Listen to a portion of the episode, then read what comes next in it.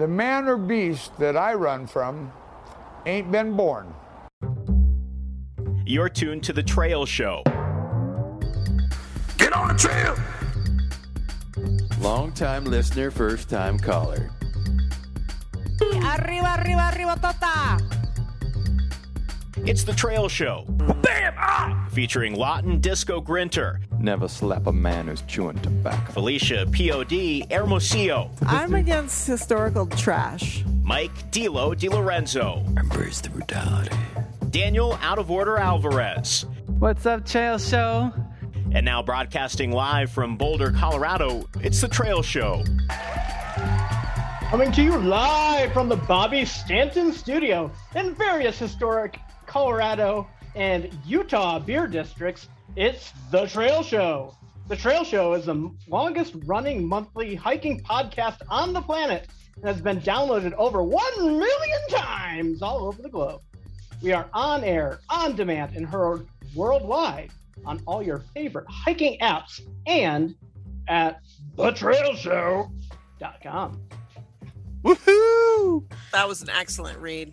Folks, this has been a, a, a couple months of chaos. Uh, we are here, though, barely. And we have a special guest guest hosting with us tonight. You may know him from Trail Show number 99, way back in October of 2020, the Greater Yellowstone Route, or Trail Show 93, which we covered his route in between. Or you may just know him as Larry Boy. That's right. Larry Boy in the house. Larry What, Boy, what? thanks, thanks for guest hosting tonight. Oh yeah, it's a pleasure to be here. I'm uh, trying to hold down the uh, the beer contingent for the show tonight. I'll do my best, Great. folks. So if the quality degrades, you know why. Well, and Larry Boy, you're actually filling the shoes of both D-Lo and Triple O, as one of them's out of the country, one of them's out of pocket, and so yeah, you got big shoes to fill, my friend. I'll do my very best. Actually, you're drinking for four of us Yeah, because we got two people absent and we got two people on that can't drink. So more on that later. more on that later. Everyone knows the secret four. is very small cups. Yeah. So other, this show doesn't just go completely bananas. That's right. Uh, Larry Boy is a pro. All right, Pod, let's uh, set the table for tonight's show. Let's see here. We we've got some uh, trail news. It was pretty depressing this month. But I Mm, think I found one golden nugget of hope. We have some audio clips. We have a trail of the month with a with another guest who's been on before. And we have some mailbag. We have Ask a Hiker with, With- Dilo, who's not here. no, with Pod Lo. With P.O. Dilo. I like that. What kind of Frankenstein some- is that? Right? we got some, I don't know. That's, I don't even want to think about what that would mean. Um, we've got some monthly donors. We've got some one-offs. We've got. Uh, we're going to mention our our beer donation, even though we're not quite drinking it tonight. We're still going to give it a shout out. We'll we'll we'll feature it next month. What else? Audio clips, sh- shenanigans, shouting. You know, Yep. Talking about Giardia, Mm-hmm. Lamblia. talking about poop Mhm, as Isn't that every week? I Mhm. know, right? Pretty much every night. Pretty much. hmm Very good. Um, well, even though we're not formally doing a real beer of the month, we should talk about our beer donors and Yep. promise that we will drink that beer next month. So David Vitti dropped off Hey, bowl of pasta. As big as your beer donation, a huge box of beers from the East Coast. Yeah, unbelievable. And he was in Denver. He dropped them with a friend of ours, who then another friend of ours went and picked them up from that friend and brought them down to us. Anyway, there's also a few beers in there from um, Pisco. what a guy. Um, so yeah, we've got a, a few bombers and then tons of, of tall boys. Um, we've got so much beer. We might even share some with Dilo. Maybe. Hmm, TBD. I don't know. I He's, mean, I I, mean, he's not even on the show tonight. He doesn't deserve I any beer. know, and he prefers to drink urine anyway. send but some out to we Larry might Boy. swing a few. Yeah, yeah. There we go. Yeah. Um, Yeah, I so- got some pink monstrosity here tonight. It's actually quite good, but I'm in general skeptical of beers that are pink. This is, Is it some really sort of- pink? yeah, Is it- it's is it- actually physically is it- pink. Is it Natter Day? No, it is uh, Berliner Weisse. Ich bin ein Ah. Berliner, which is some sort of uh, plum ale from a local brewing company here Huh. in uh, Salt Lake. Mm, So wow. And we should note that Trail Show Nation provided the beers for Larry Boys tonight. So thank you, Trail Show Nation, for thank you, donators. Generous. Yes. Pink beer. what are you drinking? So you got some Berliner. Berliner? Weiss. Pink- yeah, this is from beer? Shades Brewing in uh, Salt Lake City, Utah. Oh, generally, I prefer something darker, you know, stout, porter, beef drippings. in July when it's Yeah, crude oil, you know, but you know, it's Crude oil. 100 degrees out. So, you know, Yeah, something very kind of light and tasty and refreshing. right. Now, can you get the the bill. full strength in, in Utah?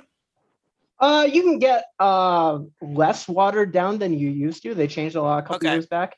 But to get the uh the full strength, full strength, you know, the nine percent IPA, you still have to go to like a state-run liquor store, Mm. which Oh, you know well, they sell at room temperature and it's you know oh open God. limited hours. But you know you can get it, or Yeah. you just cross state lines and import beer illegally because no one does that.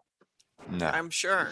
no, Never happened. no, never, never would happen. so yeah, that's that's our beer report.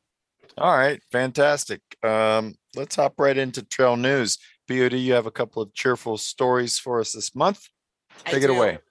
Okay, I'm gonna try to keep these uh brief. But uh, in Yellowstone National Park, there were at least three goring incidents in the last 10 days by buffalo. And for the most part, this is people getting too close to the animals. And in one situation, I actually watched the video. That that buffalo almost got a very small child because idiots were like, "Let's put the kid with the buffalo and take a picture." Um, So this this happens every year. And I know. It, and it happens in Yellowstone every year. I So know. how how do you make it not happen? You know, you, Put all the buffalo in your car.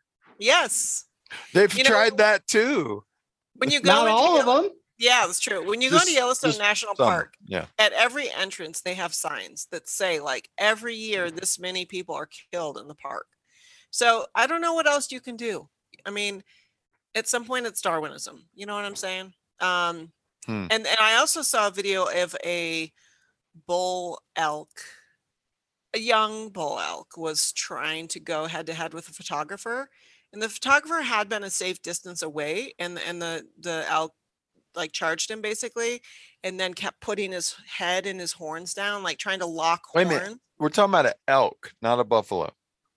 An elk, yes. I've, I've Hmm. never heard of an elk human like Oh, I've seen them before in Yellowstone. uh, I've seen videos. But anyway, so this photographer actually it was really it's a kind of a fascinating video to watch. So he charges the photographer and I only watched from the part where they started filming which was after the charge happened. And he um the the the elk kept putting his head down like he wanted to lock horns thinking like I'm challenging another one of my own kind even though he clearly does not have any antlers Hmm. and the photographer just like would put his he had a hat on and he would just put his head down and they didn't he didn't butt him but he would the the elk would put his forehead against this guy's forehead and start pushing and, and moving his antlers what? and the photographer would just like not resist and then the the elk would pull his head away and the photographer very casually would like look up and try to take pictures with this with his like fancy camera because he was Uh, like so close and then anytime Okay. the elk looked at him he would put his gaze down and not look at him and um and then eventually he started like like you know hoofing it like doing his like you know like pawing up the dirt um thing His dominant stance. yeah, and and eventually there were some cars around, and eventually one of the cars drove up. I was like, why didn't the cars drive up sooner? Like, I don't know. What? Anyway, it was very interesting. Like the photographer was very clearly trying to de-escalate, basically, the situation. Like This it sounds like a very deep- calm. This sounds like a deep fake. Yeah, it was really. Are you sure the video was real? Beauty. Seemed pretty real. Hmm. Bottom line: stay away from animals. They are See, not. the maybe problem, moving though- rivers. I mean, the Trail Show Nation knows not to do this stuff. It, the people that don't listen to the show or any outdoor podcast for that matter are the people that are involved in, That's all right. crazy ass It's altercations. sometimes it's fun fodder to listen to. You're like, wow, I we really are. How are we? How are humans still here? You know. Anyway, yeah. um, let's see. A very sad story. A hiker from the Netherlands, Paul Grandmaster Klassen, died at McAfee's Knob. He fell off, and the um, report from another hiker that was there that says he spontaneously slumped forwards and fell. He was totally well, just chilling, eating breakfast. Hmm. We think he must have passed out, but we don't know why, and we'll never know why for sure. He was our friend Oh, and the most lively, empathetic, personable, fun, and goofy guy you could ever meet. And he was from the Netherlands, I think, somewhere over there. And he was actually going to be finishing his hike at the next town stop and flying home. So Very sad Yeah. story. very sad. oh, that sucks. And the hyper, hiker grapevine would indicate that it's not like he was even like dangling his legs. No, he wasn't. Things that we've all done, right? Honestly. yeah, yeah. of course. Um, he was just kind of doing his thing, and all of a sudden, you know, he was off. So Damn. it left the, uh, as you might imagine, it left the community more than a little bit of shock. Yeah, I saw there was another story about a hiker that had been rescued in the um, what are those? The presidentials up In there. New Hampshire. Yeah. Someone And died had- recently in the president's. Yes, he That's a had dicey some area. sort of a health a health issue. hmm Um, and anyway, um, okay. So yes, thoughts and prayers to the Klassen family and any of his friends that knew him on the AT. That's pretty tragic story there and a pretty horrific thing to witness. Okay, uh, we have some hikers that were res- rescued at Lake Como, which is here in Colorado. Lake Como sits at the very bottom of the Sangres in Colorado, basically. It is the access point for 314ers, Blanca, Ellingwood Point, and Little Bear. And you can drive very minimal way up that road is about the worst I've ever driven. And then you hike up, most people hike up and camp at Lake Como and then do one or two or three 14ers from there. Isn't Lake Como notorious for bear activity? Uh, yeah, I think it is. You're, I think you're right about that. So you drive up a really crappy road, then to go get no sleep at all at a lake full of marauding Bears and Boy bears. Scouts. No, Sounds I, awesome. I actually think the bear activity happens during the day. I think the bears are ha- are yes. I think the bears Why? are keen to the scene because the bears know that nobody's there during the day. They're all out bagging the peaks. Did you just say keen to the scene? They're keen to the scene. I like that. Yeah. Hashtag And- keen to the scene. When I went up there with tw- with uh MacGyver, we actually went above Lake Como and camped. Um, so because we were not down to be messed with by bears. But anyway, so this story came out in mid June, I believe, and people should know that in mid June, for most of the second half of June, it was kind of rainy and cold here in Colorado. I mean, even here at 7,000 feet, it was, you know, I was wearing leggings and not shorts every day. Um, and it was still actively snowing in the high country. And there were two hikers that made an SOS call or somebody made a call on their behalf and the uh, Alamosa search and rescue went out and rescued these hikers in the middle of the night. It was terrible weather. It was raining, and that area is super dangerous to be up in a vehicle on that road. There's tons of rockfall. And whoever was speaking on their behalf said, Ignorance kills. These hikers were highly unprepared. They had no extra clothing and no way to stay dry in their tent with no rain fly. When What? rescue yeah, when rescue crews reached the hikers about a quarter of a mile from Lake Como, one was so cold that they he could not move. They could not move. Search and rescue said the other hiker was vomiting, severely dehydrated, and had a headache. These hikers said they did not understand why it was so cold and rainy in Colorado because it has been quote so hot in Texas unquote where they hike all the time. They never checked any weather forecasts and did not have any extra food, water, or layers for the intense hike in or the night, to, the intense hike in or for the night to camp. I know we're all just shaking, collectively shaking our heads right now, but I thought I would share. So search and rescue generally takes a pretty no blame approach to these kind of things. It's not Yeah. unlike airline safety where you focus on, you know, procedures and stuff like that, not people. Because if you know you're just going to get ripped on, you're simply not going to report, or in this case, you're not going to call search and rescue. So usually search and rescue is pretty measured in their comments. The Yeah. fact Sounds that like they this kind of went out, out of their way to uh, to identify bad behavior Yeah. tells me it was pretty egregious. Yeah. Well, and the other thing is like you think about all the lives that were in danger. Like going up that road is truly very dangerous. Um, they went up there at night. The search and rescue went up there at night. That that road is so dangerous. Hmm. Um, and there's tons of rock fall. The rocks are slippery. Like, I don't know. It, yeah. Two things. I'm glad they I'm glad they were able to get help. A Mhm. and B. I don't know how search and rescues are billed. I know it it it- it varies from state to state, maybe even county to county. But I would submit that if these two folks got a bill for their rescue, I could understand why. Yeah. Yeah. I Kind of mean, cuts both ways because you never want to people for people not to call search and of rescue course. Because right. they That's don't want to get a bill. But then oftentimes that turns into more of a recovery operation. Yeah. Yeah. And we all make mistakes. We've all done stupid stuff, you know. Yeah. So it's just, I guess, I think I think when you live in a state with so much outdoor recreation, and you see, uh, like, especially living here in Salida. Okay, so last, let's see, last week, last week it was 90 degrees. You know, it's been 90 degrees for several days in a row. And one day last week it rained so hard late at night, and in the morning it was 60 degrees already at five in the morning, and there was fresh snow up on Shavano. I mean, not like a ton. It was a powdered sugar little dusting, but like that tell like that tells you that reinforces the idea that like, oh, when I go into the mountains, I need to like check the weather. I need to be prepared for all conditions, you know? When I was a very new new hiker, I think it was my first backpacking trip ever. I thought I went to like the Smokies over spring break, as like every child east of the Mississippi does, and I really didn't understand the effects of elevation. Mhm. Uh, you know, if you grow up in a flat place, as I did, you don't understand really that. You know, No. s- a simple vertical mile, you know, 1,000 feet Right. to 6,000 feet can make all the difference in the world. And it sounds like this may have happened here. Yeah, as and well. these Yeah. guys, are, I don't know if they're guys. I'm saying guys as in general, these people. These guys, you know, they're from Texas. They might be from a completely a place where it's never cold, where it's always hot, and they may go hiking all the time.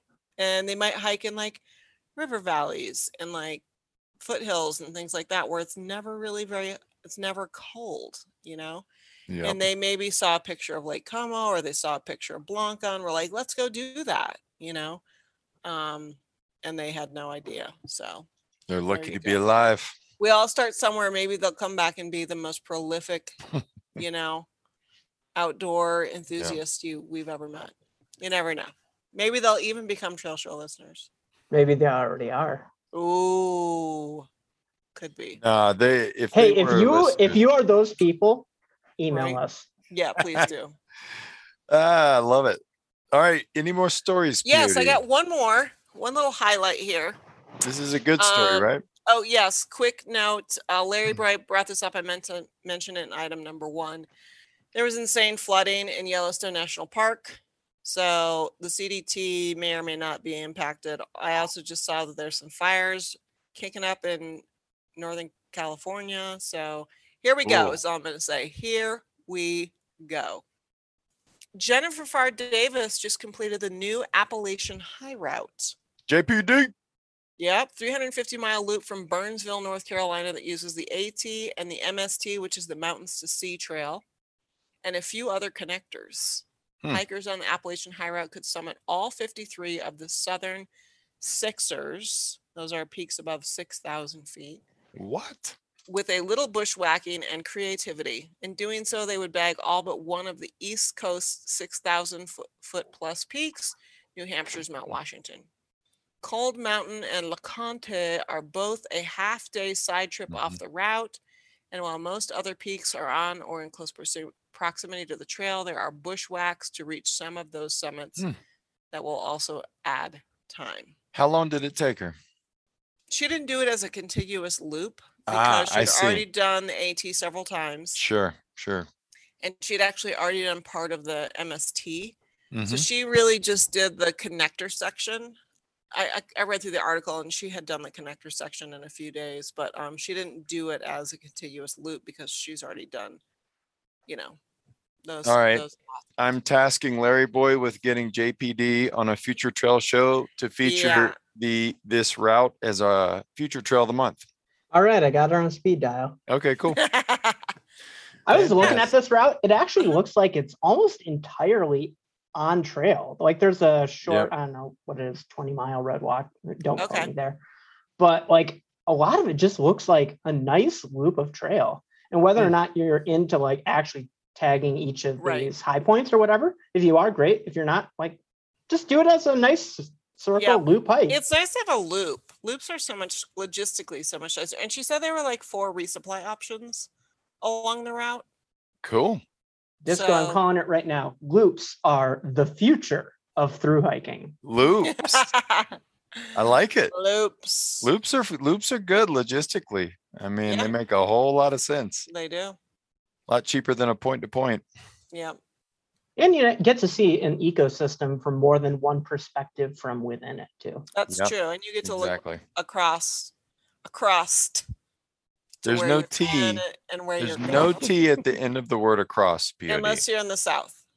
No, I think that's a Midwestern thing. Is it a Midwestern thing? Unless you're in We the also Midwest. have the word the letter S at the end of whereabout. Like whereabouts you from? whereabouts. Oh, yeah. whereabouts? Yep, you're right. Is that it for trail news? That is it. Fantastic. So we've got a little bit of time before our trail of the month guest shows up. So I think, oh, let's do our wild card segment entitled What the Hell Has Larry Boy Been Up to Lately? Yeah. So, Larry Boy, you're in Utah right now, correct? That I am. Okay, I, I, that means I I changed the. Um, you may have noticed I changed the intro from Colorado and Arizona beer districts to Colorado and Utah beer districts. So, Mine's and actually, it should just be Utah beer districts tonight because Larry Boy's the only one sipping wheat sodas. So, Larry Boy, what's up with you, man? It's been almost two years since you were on the show, October 2020, if I've got that correct. A lot has happened between then and Yeah, now. we heard about the bear attack. yeah, we so we're at post post bear Post-bear attack, attack. but pre other in got it. got it. Yes. yeah. Okay. So uh yeah, I think last time I was on the show, just finished the uh Greater Yellowstone That's right. route. Yep. I did uh, a little, I don't know what it was, 400 miles. It was like half of one of Brett Tucker's new routes, the uh, Desert Winter Through Hike. Yeah. Which, Oh yeah. by the way, looks amazing. For sure. It's uh, I did the uh, Utah, not Utah. What state is that? Arizona, Arizona half, in the early part of last year, and I'd like to finish up the uh, California half when time allows. That's a great little route.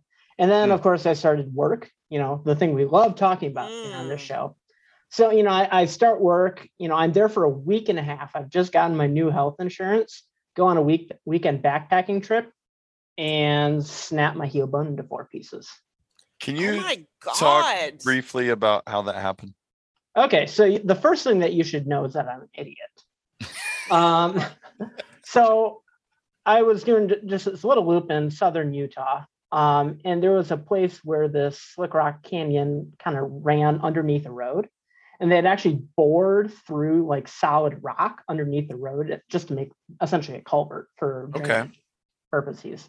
So I check out this like Slick Rock culvert, which is kind of cool, and I, I walk a short ways in there, and it's like a little dark, but I can still see, and everything's fine until suddenly I can't see at all. Hmm. And I step and fall about four feet and land with my heel right on bedrock.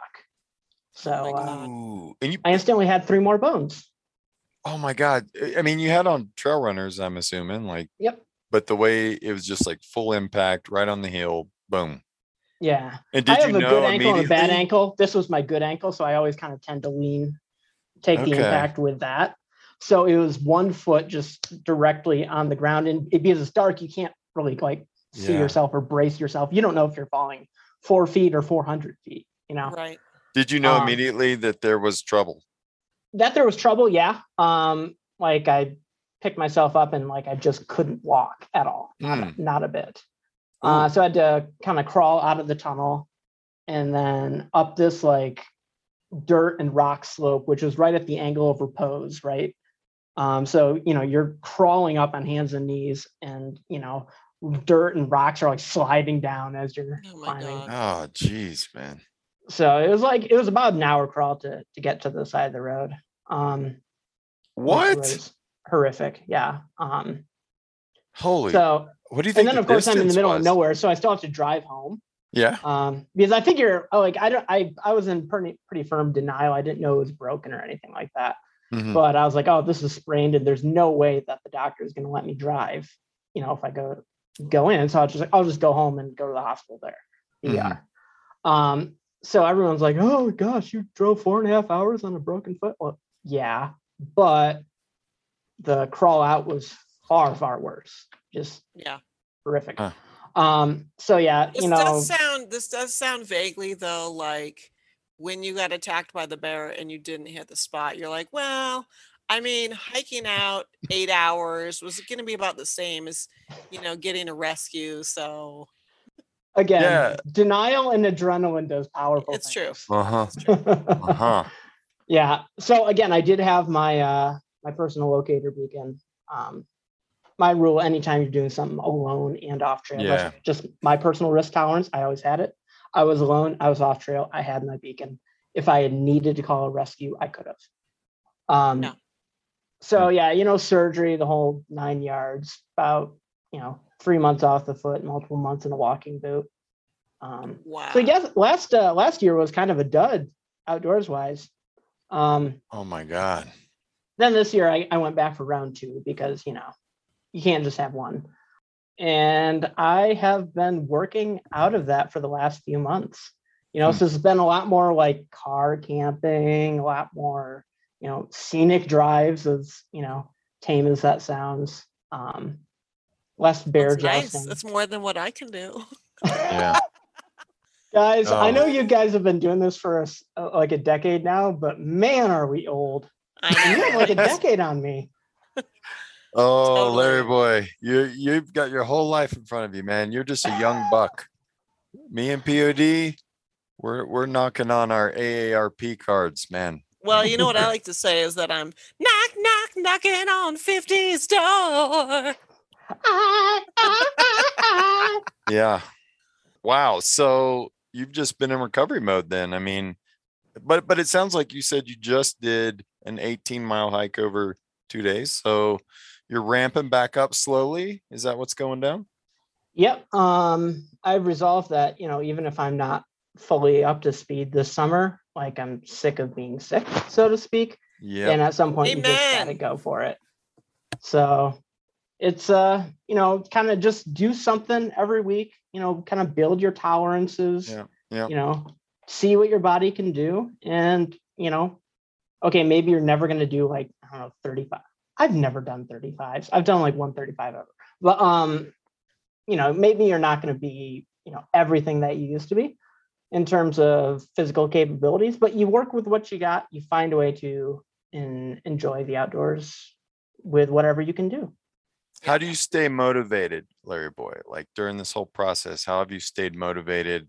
Have you just been thinking about future hikes and focusing on that, or, or do you have some other stuff going on? Well, how do you stay motivated on a through hike? Like you don't Um, think about Katahdin. True.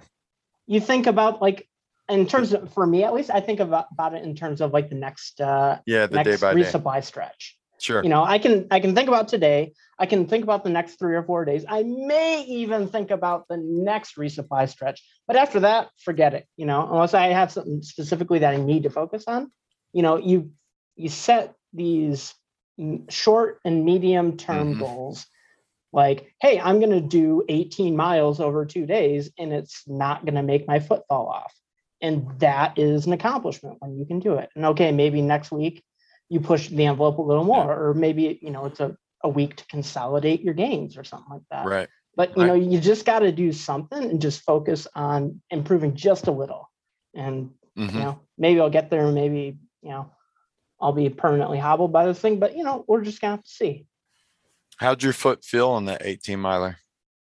uh the first day i felt great i was able to you know walk around uh this alpine lake and uh, throw a fishing rod into the water for a while because that's the kind of thing you do when you can't hike all day. Yeah. Um, The next day, not as great, Yeah. but you know, I made it. Small was- steps. Yeah. Yeah, exactly. Wow. This might this might be a good segue into trip reports, Beauty. Okay, well, I've done nothing like every month for the last. So I tell you what, let me let, let me do mine first. and I, it's gonna like I'm gonna speak to you to speak on what happened because we we haven't done a show since we didn't go to Peru. So Oh, okay. Yeah, yeah, yeah. Yeah. yeah. Okay. So my trip report is this. Uh first week of June, POD drove me to South Denver and I hopped on the Colorado Trail and hiked the first 100 miles to Breckenridge, which I learned was actually pretty early to be going up and over Georgia Pass at 11,600, 800 feet in first week of June. Yeah, but why were we on the CT? Why was I on the CT? I was on the CT because we did not go to Peru. We were set to basically spend the bulk of June in Peru with Twinkle and Grace, and we pulled the plug. We the Grinkles. We pulled the plug right at the last minute because POD's back situation escalated a bit. PUD, do you mm-hmm. want to speak on that? Sure. So, as everybody who listens knows, I've been having some issues with my back. My I have a extremely herniated disc in my L5, and actually, I decided at the end of April, after getting an unsuccessful cortisone shot, that surgery was probably the way to go. Um, but I was like, I'm not going to do that until after the summer because I don't want it to interfere with my summer plans. And Disco kept like raising the red flag, like, "Are you sure we should go to Peru?" And I was like, "It only hurts in the morning." it's excruciating in the morning but then it's fine and and that was mostly true i mean it did hurt throughout the day but usually when i was walking it was okay we we did a cut we did a little backpacking trip and again it was the worst in the morning especially trying to do camp chores like bent over in the tent oh my god but once i started moving i was fine we did some car camping same thing morning was terrible then i was fine but what happened was it got progressively worse throughout the month of May. And then I had two consecutive nights. Well, okay, so the last week of May, I asked my doctor for some opioids, thinking I just want something in case it hurts real bad when I'm traveling. So for like on the plane or the public transportation, the bus, the long bus ride.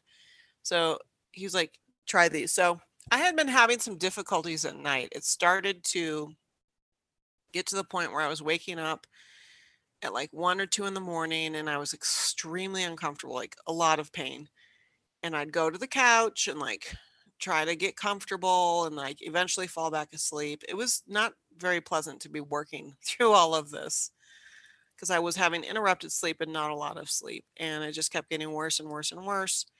I got these opioids and I tried them I did a double dose of double the recommended dose and it did nothing. Like didn't even make me feel weird, which was very disappointing.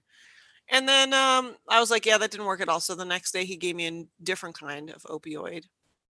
Didn't do anything to me, didn't make me sleepy, didn't make me feel Nothing. weird, didn't do anything. And apparently that's the thing. For some people opioids don't do anything. Hmm. Um I had two consecutive nights where I didn't sleep at all because I was in so much pain. And it was after the second night that I was like, I I don't know if I can do this. Like, I Well, can't sit. And what you didn't know is that I had already been texting with the Grinkle like Yeah, a, a good seven days prior Yeah. to when you decided in your head that it wasn't going to work. I already knew it wasn't going to work. So I told him, I was just like, guys, chances are you're going to be going on this trip without Beauty and I. So um, it's a So bummer, we but canceled the trip and I let myself feel sorry for about 20 minutes. And then I took this um, nerve blocker, gabapentin, that night and I slept great. And everyone was like, I'm so sorry about your trip. And I was like, that is so far in the rearview mirror because I slept. Like that is more important to me. And and so then I made it my focus to start down this path of surgery. And I guess here's what I want to say about this. Um, back pain is a long journey and it's different for every person. The reasons are different for every person. Sometimes it can be physiological and psychological. Sometimes it's just one or the other. And this conversation that I had with Fidget kept started to bubble up for me in May. Um, she and I talked about how um, I think, especially as female um, athletes, if you will, sometimes I think we're hyper aware of being strong and tough because the world doesn't see us that way. And even in outdoor pursuits, sometimes people make assumptions, especially when you're hiking with a male partner. And there's going to have to be some bleeping here, but there's some there's a difference between being tough and your team.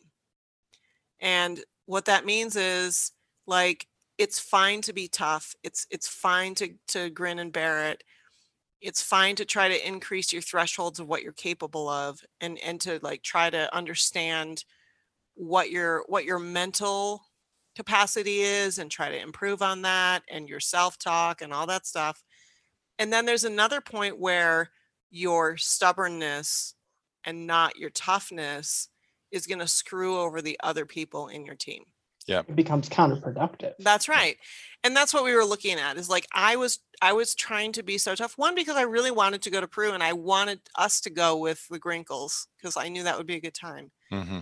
But at, at some point I'm like, okay, and if we go and I really am in a bad way, are we really going to be able to hike? And if we're not going to be able to hike, why are we even going? Because that Mhm. was the main focus of the trip. This is Disco's first time to Peru. So then we're going to take this month long trip where he's basically taking care of me because I was stubborn, not because we went and I twisted my ankle and that's how the cards played, right? Like, Yeah. no, it's because I'm stubborn and I'm determined that I'm going to have a certain way. And as a result, now I've screwed my hiking partner over and they can't enjoy this epic trip because I'm so injured that all we can do is like lay around on the couch. And also like going to a country built for tiny people, my thought was like mm. trying to be comfortable, you know, just I mean, this is a real thing. Yeah. Because I lived in Mexico. I know how it is. Like this is a real thing. Like the furniture, public transportation, everything's made for smaller people, smaller sized individuals. And when you have a back injury, yeah. it's not ideal. So anyway, And we canceled our trip yeah. and and Disco decided to go out on the Colorado show, which was great. Um, I got to resupply him, and I've just been lying on my stomach, reading books, Mhm. which has been lovely. And every morning I, I go for a, a dawn patrol walk slash hike at my back pain pace, and I feel so much gratitude Yep. that I live here. And, and real quick, I just want to say to folks, we we know all about Dr. John Sarno's books. I've actually read all four. I've had friends that have basically healed their back pain just from reading his books. POD knows about John Sarno. He, he, she knows about his books. So please, you can save those recommendations for someone else you know. And yeah, Thank you for Uh, saying that. Yep. Yep. And and I'm glad a lot of people know about his books Yes. because they have helped a lot of freaking people. Yes. But um the situation's a little different. So Mhm. yeah. But um We we went and saw the surgeon last week, and he was like, he was like, "You don't have any pain on your right side because it's real bad." I was like, maybe just the left side is so much louder that I I can't hear the right side. I don't know.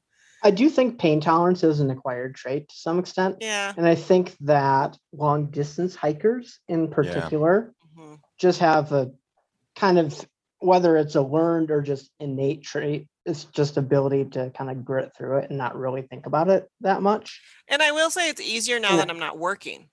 Like when I was working, Yeah, it was totally. so it was hard, much harder because I was dealing with pain all day long and doing my job, which is dealing with tiny humans, you know, like it's it's a lot of emotional and physical energy. So now that I'm just dealing with my own pain, it seems much more manageable. Um, Mhm. and I'm sleeping. I'm sleeping great because sleep is crucial. Yes. Sleep is So, crucial. anyway, Um, we got to take a quick break before we have Rigatoni on to talk about our trail of the month. So when we come back, we'll have Rigatoni. It's a pretty cool trail of the month we've got for you. We'll just leave you in suspense. And we've got some audio clips from our European Trail Show correspondent, the German Wampire. So don't go anywhere.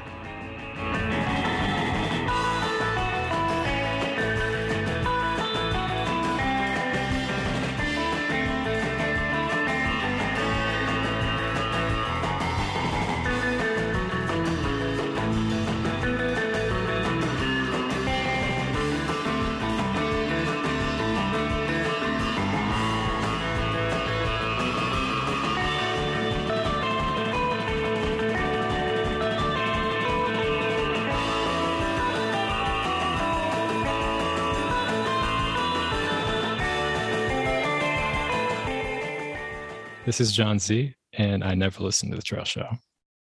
All right, everybody, the Trail Show is back, and we've got a couple items in the mailbag that came through in late May after our last live show was recorded and before June's bonus show. And now we're here, so we're going to read them now. Before I get into mailbag, real quick, I just want to mention that I put out a 10th anniversary edition of my first book, I Hike.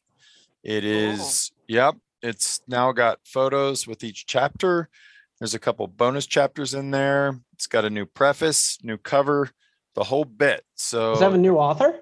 Nope, same, same crappy author, man. but uh oh my god, that's amazing. next time you're pointing and clicking over at Amazon, you can pick up a copy for sale right now. So enjoy the 10th anniversary edition. As a non-paid uh, correspondent, I've read some, most, all of Yeah? it. It's pretty good. Yeah, I like it. Oh, Enjoy awesome. it. Awesome. Uh, pretty good. No, faint praise. No, I really enjoyed Eh, it. It's, definitely a book- okay. I mean, No, it, it's. I tell you what, it's a book for the hikers. If It's you're a for the hiker, you're going to be like nodding Yeah. and laughing more patients than not. Yeah, it's for the peoples. It's for the hikers. that's right. All right, mailbag. So our first letter comes from eBay, and eBay says, "Dear Trail Show, I happened upon your podcast in 2012 as I was preparing for a through hike of the John Muir Trail, which was only my second backpacking trip. I loved it from the start, in spite of the gratuitous sound effects. On the John Muir Trail? I I guess so. Who knew? uh, It's a misplaced modifier right there. the trail show continued to re- The trail show continued to reinforce my dream to through hike the PCT, which I completed in 2015. Through the years since, some of which have had less trail time than I would like, the trail show has been a joyful connection to the spirit of through hiking. Your humor has got me through a lot of tough times, including working as an ER nurse during the pandemic. Cheers to the trail show. Here's to the next 10 years of beers, trails, and nonsense. eBay. Thank you, Well, eBay. thank you, eBay. That was a very lovely letter. Thanks for being a nurse during the pandemic. An pandemic. ER nurse. Good Good God, Lord. All right, and That last last but not least, we have a letter here from Frostbitten. Mm. Frostbitten says, First of all, I never listened to the trail show and all its blather about trails, beers, and now weed and tequila. However, after not listening to the trail show for many years, I am thrilled to say that I that I can now wear my backcountry jeans with confidence. True. Why you ask? How so? Well, it's because I, I now carry the Snow Peak Gigapower torch. It's lightweight and sets my jeans on fire in no time.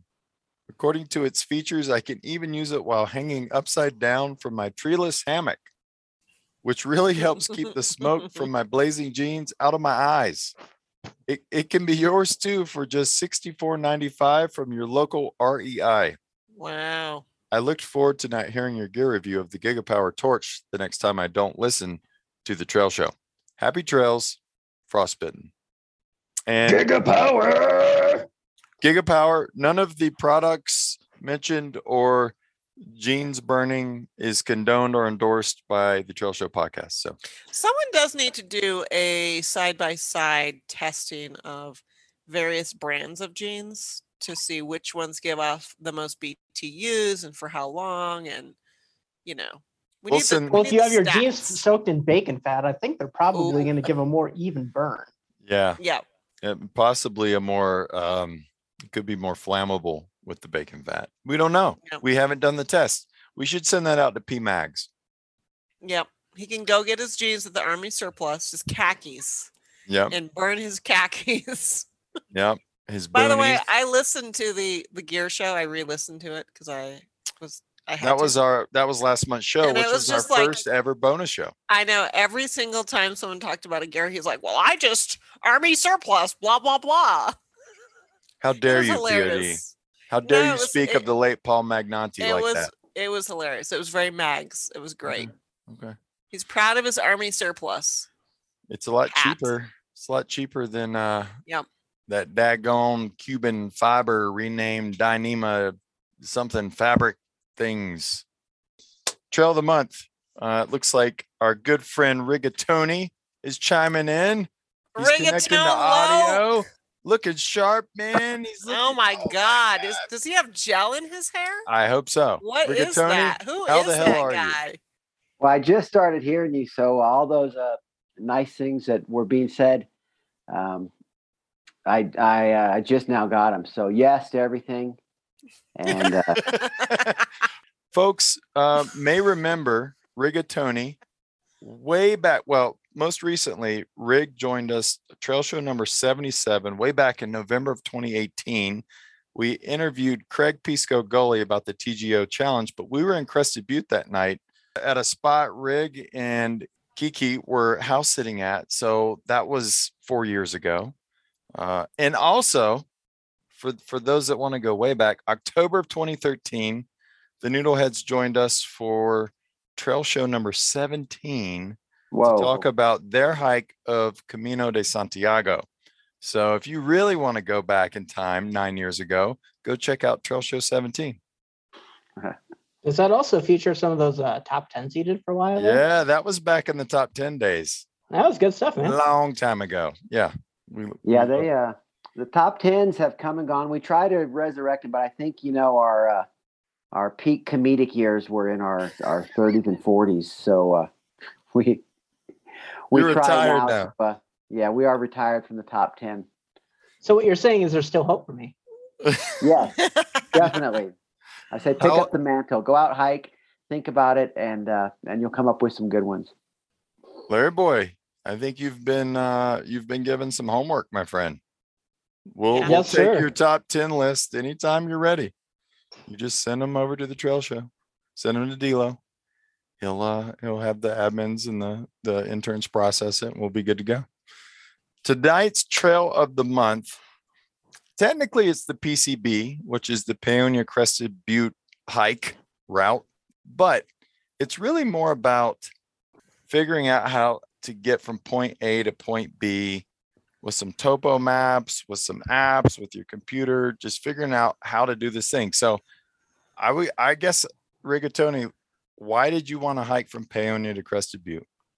you know we're through hikers at heart and we uh we've hiked you know the long trails and had a lot of fun doing that and um you know that the idea just came up and i think from listening to the trail show a lot and hearing other people's ideas um the the idea of a route or just creating uh, you know not necessarily have to fo- having to follow somebody's um, set plan making up your own plan seemed very appealing to us. So um, we just started to have these ideas of uh, just hiking out our front door and going somewhere.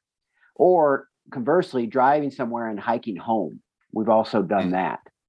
So that really appeals to us now to just piece together the trails and i think all our through hiking experience gave us the the tools to be able to now do that because it doesn't seem that daunting to go out and walk 500 miles of our own making because we you know we, we know how it works now we know how to get food we know how to get water we know where to you know all those things all those logistics are done.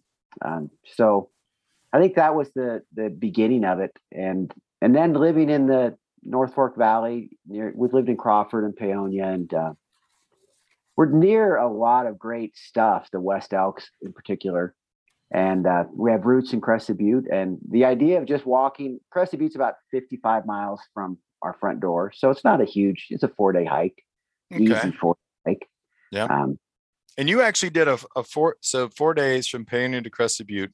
Then you spent four days in Crested Butte, and then you yo-yoed back on the same route to Paonia. no no we no, No, that would be different boring route. so you have to you have Ah. to create a new route so Ooh. so so definitely trying to uh, piece together different trails and different things we haven't seen before different passes and just then trying to get home um, was was the goal as well so basically doing a loop which which makes it a little more exciting always something new and really getting to know our own backyard more instead of you know flying to you know georgia or flying to uh, north carolina or somewhere to hike somewhere we don't know it's just getting to know our own backyard How much were you on trail? Like, was it a mix of trails and dirt roads? well and it was a real it was a goal of ours that to to hike out the front door with our backpacks on, and that's not necessarily easy to do. So we hiked out our front door, and so that took about six miles of road walking, dirt, you know, like two miles of pavement and then four miles of dirt road to get the single track, and then after that, the other forty eight miles was was mostly single track. Um, Okay. but it was really it kind of gives you a, just a sense of accomplishment to walk out your front door and not have s- somebody drive you to a trailhead which is easy to do but if you're walking that far another six miles is nothing so It's an urban hike. yeah, Yeah. yeah in a way i have to put a pitch in uh, I, I should say i get i get no money at all from maps.me i don't know if anybody Mm. if, any, if any of the trail nation knows what maps.me is but it's an app Oh, yeah. I used it a long time ago, man. I haven't used it in a while. but for doing this kind of hike it is absolutely invaluable Huh. because um, you, you download the whole state of Colorado onto your phone, and then you know it's mostly a driving app. You know, Hmm. like it'll drive and and let you drive your car offline, but but for some reason, like almost all the trails are on Maps.me, so you can um, you can look at all these trails, and it has a great feature where you can map mileage on Maps.me from point to point. So you can say you can pick a point you know, on a trail and a junction, for example, and then you can pick another point, you know, that you're going to like, you don't know how far it is. You just drop a pin and then you say, you know, what's the distance between those two points? And it measures trail miles, which is cr- Yeah. critical because a lot of Yeah. things measure just the as the crow flies, which is Yeah. not helpful for the hiker Yep. planning. So it measures trail miles, all the zigzags, all the switchbacks, and all that stuff. And so at that point, you can drop these pins back and forth, and you can you can make your route um, with these pins that are dropped. And then when you're out hiking, you can then reference the pins you've dropped in creating your route. Mhm. And um, I don't know, it's an invaluable tool for creating that kind of route. Uh, for for one, for not getting lost, because a lot of the routes we go on, the trails aren't really used. We might be the first one on it in the season. The cows have braided it to a point where you can't really tell if you're on trail or not. Um, and and maps.me will just let you know if you're left or right of the trail, you know, or if you're in the ballpark, which is all you really need to know if you've Yeah. you know, hike the Con- Continental Divide Trail, you know, you just need to be in the ballpark of the CDT and you're going to be okay. You're going to live. We couldn't have done this kind of route planning without maps.me. So if, And if anyone free? hasn't, it's free. That's why it's crazy. It's crazy free. It's, it works really well. Um, and then you can even drive with it because it works offline driving. So you can use it in Mhm. your car uh, when you don't want to use cell service or you don't have cell service. Yeah. And I know those other apps work that way too, but this one just works really well for us. We know how to manage it. We know how to. Um, so that that's how we planned it. Was basically just Mhm. using maps dot big maps, you know, paper maps, and then putting all the pins on maps.me where our junctions were. Um, and then then just what basically walking to those junctions and maps.me let us know how far we had to go. And you know, if it was like 10 miles to the junction, we'd be like, all right, we'll get there at noon. And Mhm. um, What about water sources? Like, were you, I mean, did you have some prior knowledge of where your water sources would be, or did you use the app or No, something else? I think our knowledge of the West Elks lets us know that water's everywhere. Okay. So I, I mean, I don't even carry water. This is one of my crazy uh, techniques that I probably should preface by saying you should not do this. But I just drink along the way, you Mm, know, when we get the streams. So and there and in the West Elks of Colorado, the streams are everywhere, and and you'll never die of thirst. So I don't know if I'd recommend it. I, I don't I don't think I would feel comfortable doing this kind of hike, not knowing yeah. the water Yeah. situation because obviously that'd be critical. But in, in Colorado and in these kind of mountains in June, July, August, water's everywhere. And we just drink it along I just drink it along the way.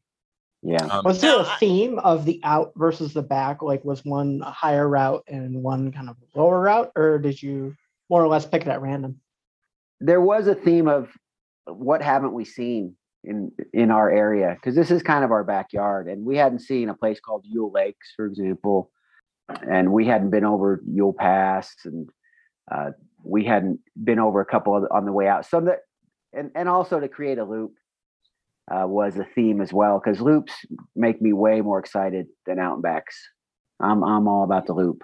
We were just talking about the loop. Loops Uh, are Larry, future. Larry Boy, Larry Boy's a huge fan of the loop. Yep, he told Yeah. us that loops are the future of through hiking.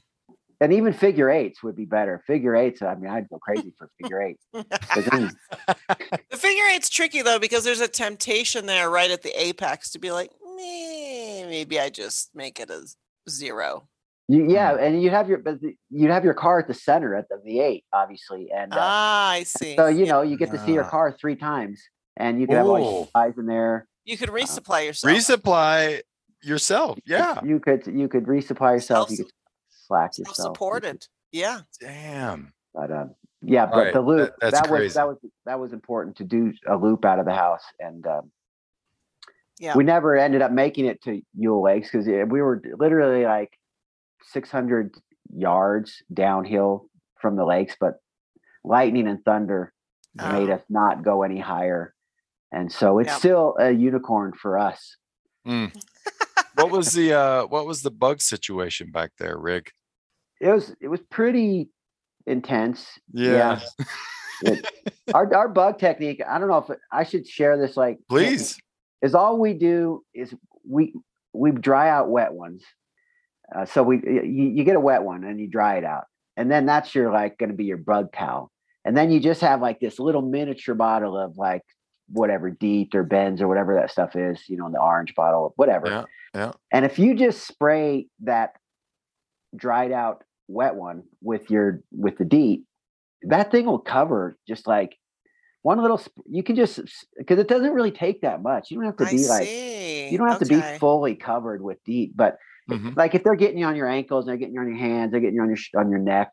Um, so I just keep that little wet one with the small spray bottle, and and then you know we'll spray it in the you know in the morning, get it get the spots, and but anyway, This that is a wet one will trail last tip. forever. So wait a minute. So wait, a minute, ever. you spray the wet one and then you like dab the then wet you just one. dab, and you can even dab your shoulders, like on your shirt. Uh, okay. Just to, but it'll it'll transfer it'll transfer its nastiness that the mosquitoes will just leave you alone for Hmm. you know that period but it's a super light way to have that protection to keep sanity but um, not have all the accoutrements This sounds like a very noodlehead solution to an age-old problem. I like it.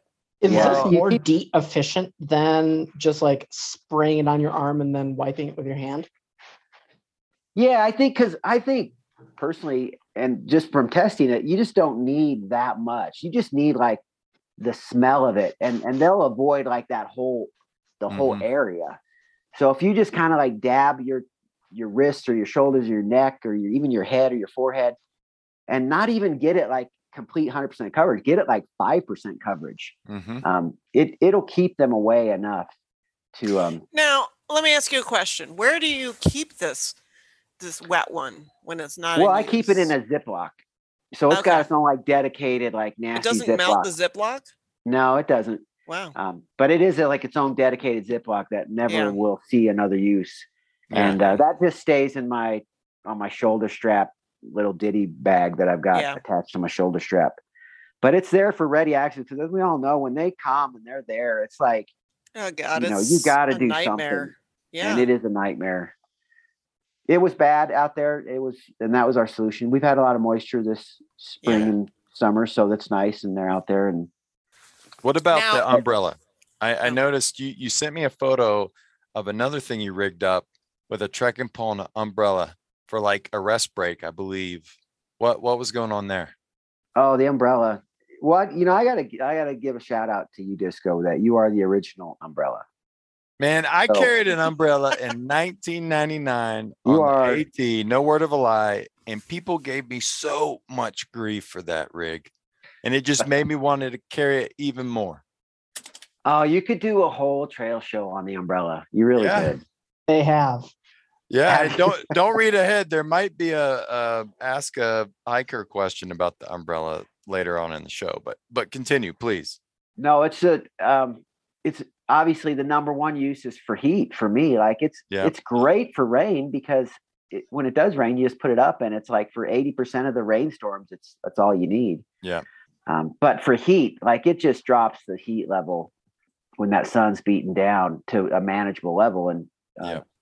so a lot of people think umbrella rain, but it, for me, it's like more important for the heat.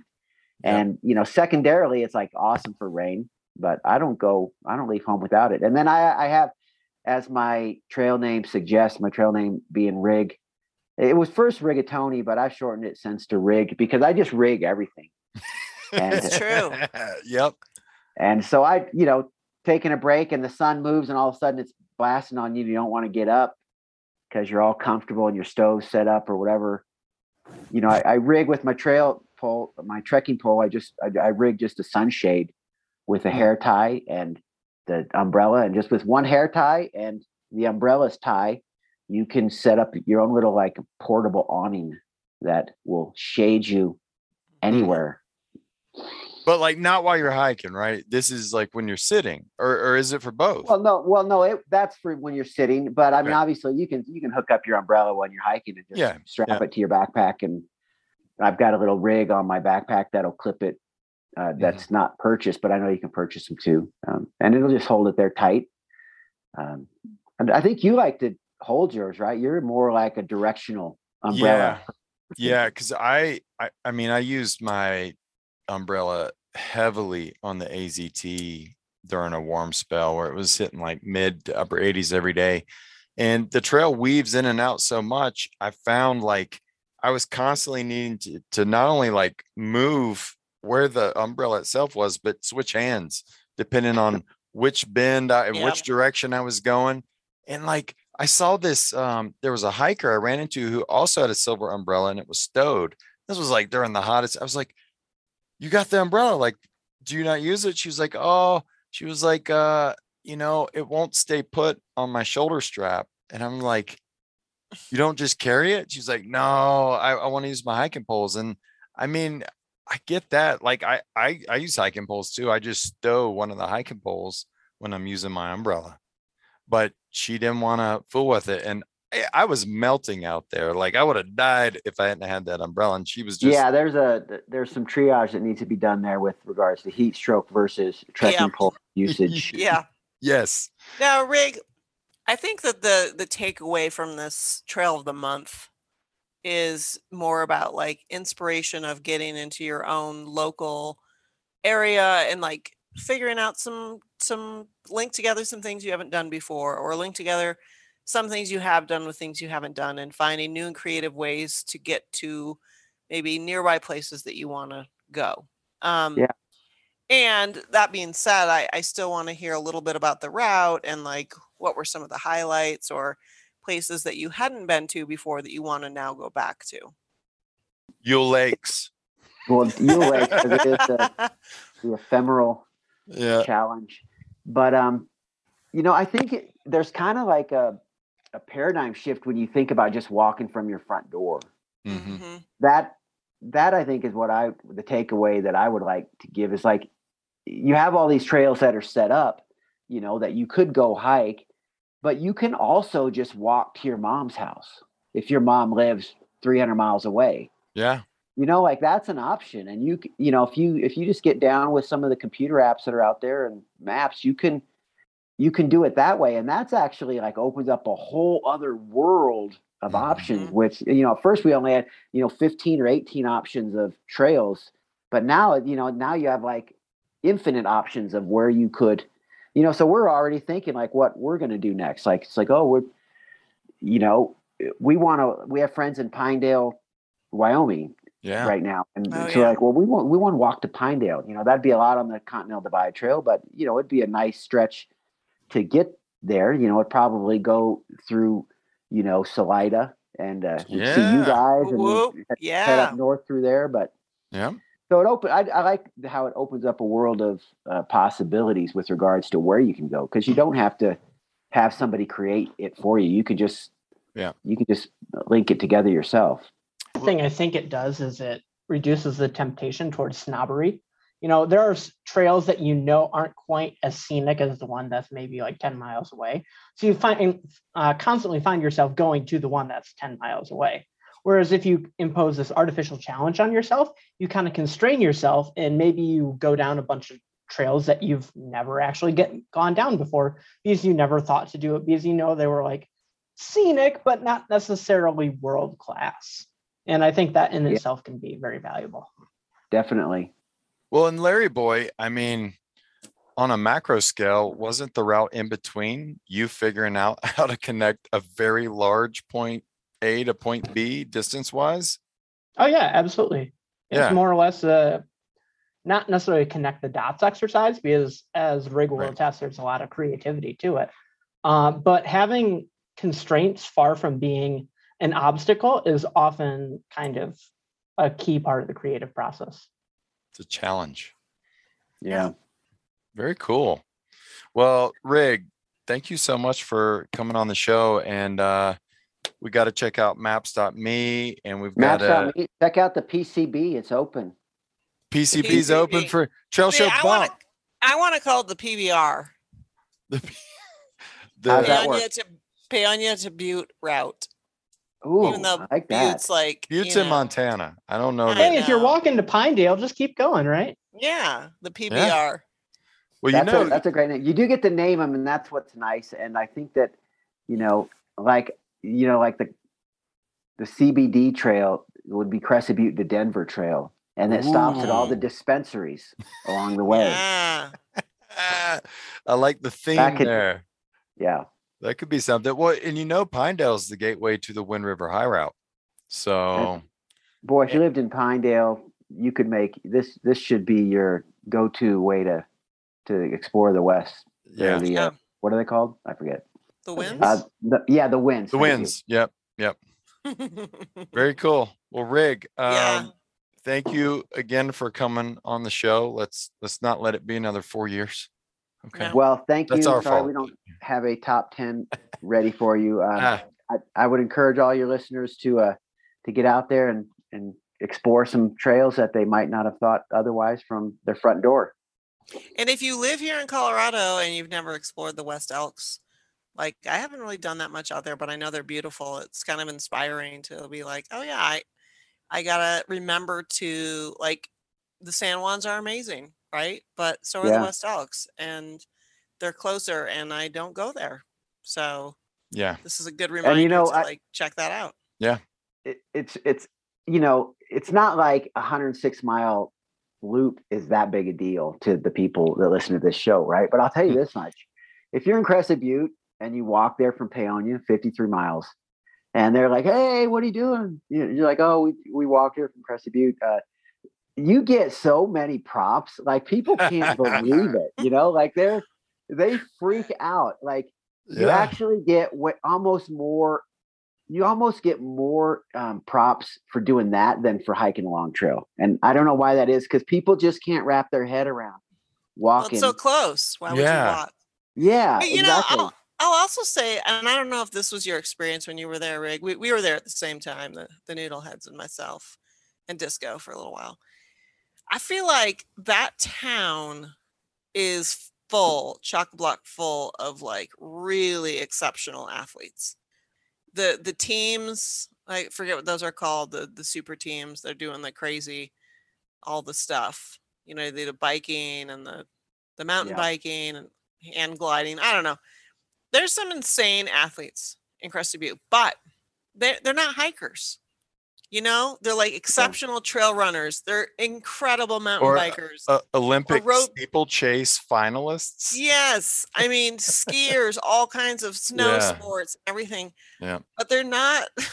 They're like the idea of like hiking and overnighting and then continuing to hike the next day. Hmm. Is something that they're like, Terrifies them. they're like, no, that's what? What are you talking about? I don't know, That was my experience. Yeah. Yeah, it's cool. Yeah. Well, I So, give you mad props, Rig, for Yeah, doing it's that awesome. loop, man. That's well awesome. uh, i appreciated you uh, calling me and having me on the show and uh, you know if i impart the wisdom of maps.me on a couple people that will be time well spent I think maybe Disco and I need to walk to Alamosa via the Sangres Traverse. Well, and I, I was just thinking about that. Like literally seven miles from our front door is the start of the Sangres Yeah. Traverse, which then goes south along the crest of the Sangre, um, Sangre de Cristos to Great Sand Dunes National Park and Blanca Peak, right? Isn't that kind of where it Yeah. ends? But it's a little difficult. It It's a- pretty it's a- challenging. it- But we yeah. could walk. We could walk to BV. We could take the Rainbow Trail, POD. Why is it difficult? gross. What's what's the Oh, it's just veggie, like right? there, it, there's some sections that are. um I mean, Pepperflake mm. bailed from a few sections because he thought they were too sketchy, and you don't know Pepperflake. But if Pepperflake bailed from a few sections, Well- I'm definitely not going to try them.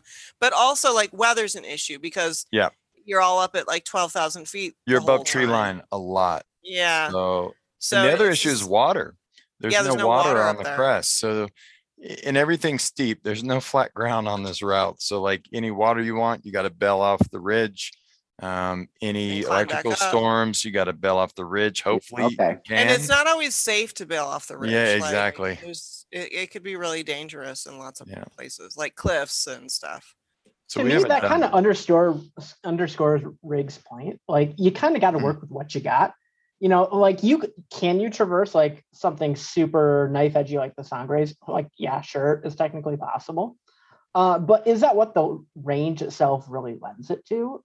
Not necessarily. Yeah, not And necessarily. to me, that's like the exact point of what you did, right? Rigatoni, you know, you worked with the local trails and, you know, found things that you hadn't done before. Maybe it's not as, you know, headlinesy as traversing the top of the Sierra del Awesome, but, you know, it's, it's something that you have right in your backyard that you can do that makes Yeah. sense with the terrain, that makes sense with your time. Yes, definitely. It even makes more sense now with with gas prices and you know we didn't even we didn't have to we did a 106 mile hike and didn't have to use a car. In fact, when we got done, well, we did use a car. We we didn't end at the same point. We didn't walk back home. We ended like 30 miles away from home on our loop, um, which I guess technically does not make it a loop, but we got a hitchhike on a, with a full on like ambulance with paramedics and what? everything. Wow. Like, can you believe that? This is like I've had a lot of hitches, and my best hitch ever was in the back of a pickup in a sofa. So that's what that's what this had to beat. I and was this there. ambulance, this ambulance hitch Ambulance. beat the sofa pickup truck. And this was a working ambulance, not a They were ambulance. they were rescuing uh, people that that night had got lost and overnighted and were hypothermic, but then didn't want to go to the hospital. So What? they were leaving as we held up our sign that we had carried for 106 miles that said Paonia. And then when they saw our sign as Angel Hair was taking it out of her pack, Mm. they stopped and they're like, You're going to Paonia, so are we. And we're like, Yeah, but you're an ambulance. You can't like there's gotta be like Where do you do you get in the in the gurney in the back? Like where do you Angel ride? sat on the patient bed that was covered in like mud because this guy had like had like slept under a tree all night, but then he didn't want to go to the hospital. And I sat on the little flat seat, and then the the paramedic girl was in the back with us, and she told us all about life as a paramedic in the thirty mile ride home. But I didn't know ambulance was, would stop for you and give you a ride. So there you go. Oh Best my hitch God. ever. Wow. That'd be a That's good question cool. for trail users. Best hitch ever. That's got to be some great stories. Yeah, we Or should. Call. Trail Show hotline. Yep. Y- c- Call, yeah, all right, we're gonna put it out there right now. Call the 69 hotline and tell us your best hitchhiking story on worst. trail. Best or worst, you know, higher. They're high the same, aren't they? Oh Aren't no, they? not- they are the same. No, because the ambulance that was the best and the best. Yeah. There was no worst about it. Dang, that's So- phenomenal.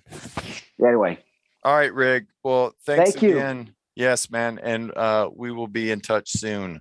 Thank you for bringing me into the Zoom generation. This was quite a, a technological experience. advancement for the uh, Noodlehead household. All right, man. Have a good evening. I don't even know how to leave. Oh, I see. Okay, I'm going to leave you now. Okay. okay. Adios. Good night. All right, we got a couple of clips from the German Vampire, who, as I mentioned earlier, is our European uh, trail show correspondent, and he's out hiking again this summer, as the German Vampire is no, known to do. German Vampire, clip one. Hey Trail Show, this is the Vampire, official European con- correspondent of the Trail Show. This year I'm going to do the GTA. Dilo, this was your time to make a stupid video game reference. The GTA is a Grande Traversata delle Alpi in Italy, some 600 miles. If you want more information, go to the really nice blog Doing Miles uh, from Amy and what's his name? And yeah, looking forward to that. I keep you posted, and I really enjoyed the last show. Keep the tequila supply for POD going. POD, please stay drunk during the show. You were hilarious. Vampire out. Uh, I would Uh, like to keep the tequila supply going. However, I'm now on these nerve blockers, so it's going to be a couple of months before I can drink again. But rest Larry- assured, when I do drink again, it's going to be Tequila. out of control. Larry Boy, did you know that- tequila in your bathtub before? Oh, Oh, yeah. ooh, yeah. to be a Several people have done that. Yeah. Yeah. Fine trail show. Trail show tradition. Larry Boy, who was the the gentleman's name that he was? Oh, James and Amy. James and Amy. Boom bam. Yeah, no, okay. they got a killer uh killer site. They does some really cool stuff. You haven't checked Huh, them okay. out yet. I'll have to check do. them out. All right. I think I used uh, their like really, really grainy GPX track for the Oregon Coast Trail. It Led me Mm-hmm. down a few wrong paths, but did the job. So thank you guys. Good enough. Yeah. All right. Here comes clip two from the German vampire. Hey Trail Show, this is the Vampire, official Italian trail show correspondent for this summer.